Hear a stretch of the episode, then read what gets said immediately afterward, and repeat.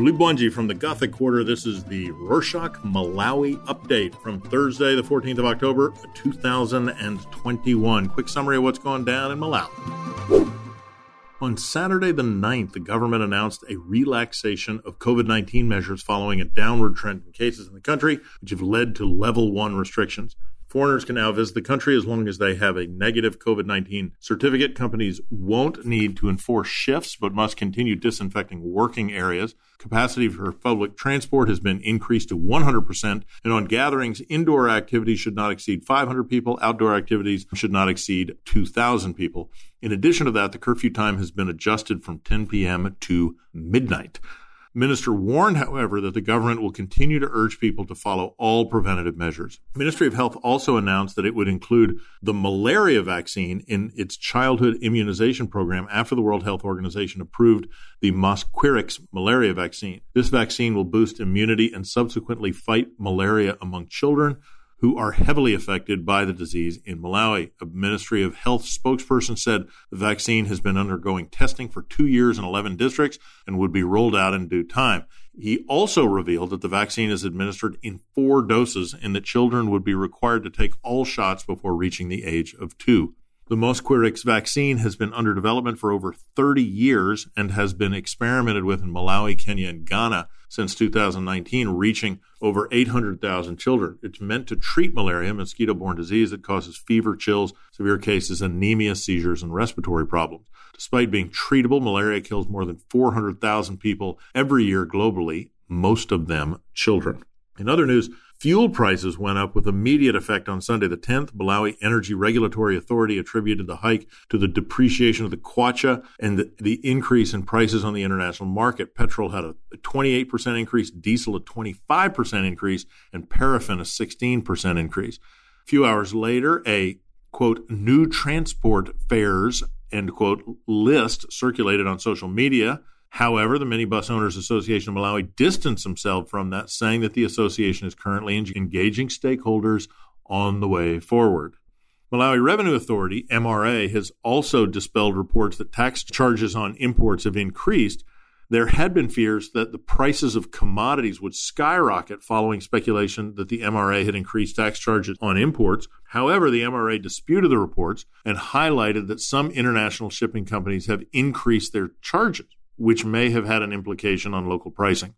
Similar news the Malawi Department of Immigration and Citizenship announced a passport fee hike, with the cheapest one going for 90,000 kwacha, which is 110 US dollars, most expensive going for 200,000 kwacha, which is 245 US dollars. This comes a few days after a revelation that the department has scaled down passport production, situation which the department has attributed to inadequate passport materials.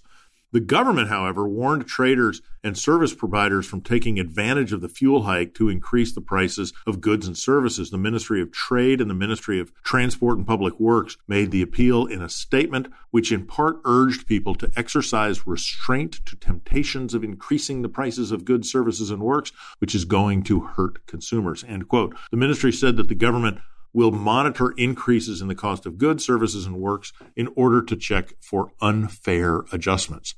Ministry of Agriculture indicated that farmers in some parts of the country will start buying fertilizer under the Affordable Inputs Program, AIP, when the program launches on Saturday the 16th. Spokesperson in the ministry said the government has already purchased 137 tons of fertilizer from the Agricultural Development and Marketing Corporation and smallholder Farmers Fertilizer Revolving Fund of Malawi, and that it has since announced names of successful bidders who will be awarded contracts to supply the inputs.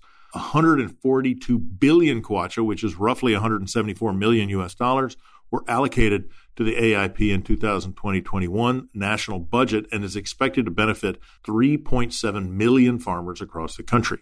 This year's International Day of the Girl Child was co- commemorated under the theme Digital Generation, Our Generation. Day is celebrated annually on the 11th of October to reflect on efforts being made to empower girls. During the commemoration of the day, First Lady Monica Chakwera said there is a need for people to take a stand against gender based violence and child marriages, adding that it is shameful for Malawi to be on position 12 in the world track record for gender based violence. She stressed the need for stakeholders to create more awareness on the subject and to promote gender equality.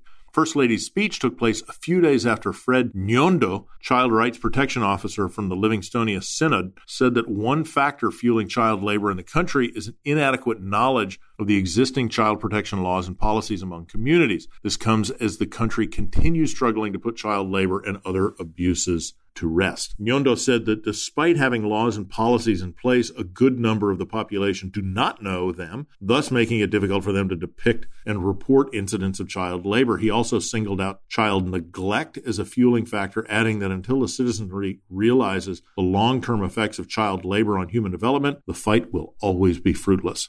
Perhaps the words from the First Lady will help the citizenry take more charge on human rights abuses in the country. Other news there's been an innovative advancement in the country with MyBucks Banking Corporation partnering with Electricity Supply Corporation of Malawi Limited, ESCOM, to simplify the payment of electricity units for customers using MyBucks Flex mobile banking platform. The partnership aims at cutting travel costs by offering accessibility and convenience to customers. The companies expect the innovation to help reduce customer traffic in their halls and curbing the spread of COVID 19. Similar news the information minister Gospel Kazako launched a free public Wi Fi program at Blantyre Secondary School aimed at increasing access to digital facilities in Malawi. The World Bank funded program will enable people to use free internet services in selected public spaces. Patrick Kabambe, Chief Executive Officer of the Public Private Partnership Commission, said they have installed free Wi Fi in 32 different public places, including schools, hospitals, markets, and airports. Telecommunications company TNM who is the service provider, donated computers to Blantyre Secondary School to help pave the way for the initiative.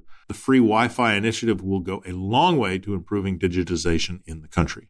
On Monday, the 11th, heavy winds blew roofs off of 40 houses and injured people in traditional authority Chiwalos area in Phalombe district. According to the Area Development Committee's chairperson, Benson Mwamvani, over 20 people have been admitted at the Nambazo Health Center after suffering injuries. Malawi's been experiencing heavy winds, especially during evenings over the past few days, although meteorologists have yet to mention the cause of the sudden weather changes. They have urged people to remain indoors when possible to avoid injuries injuries that may result from flying objects.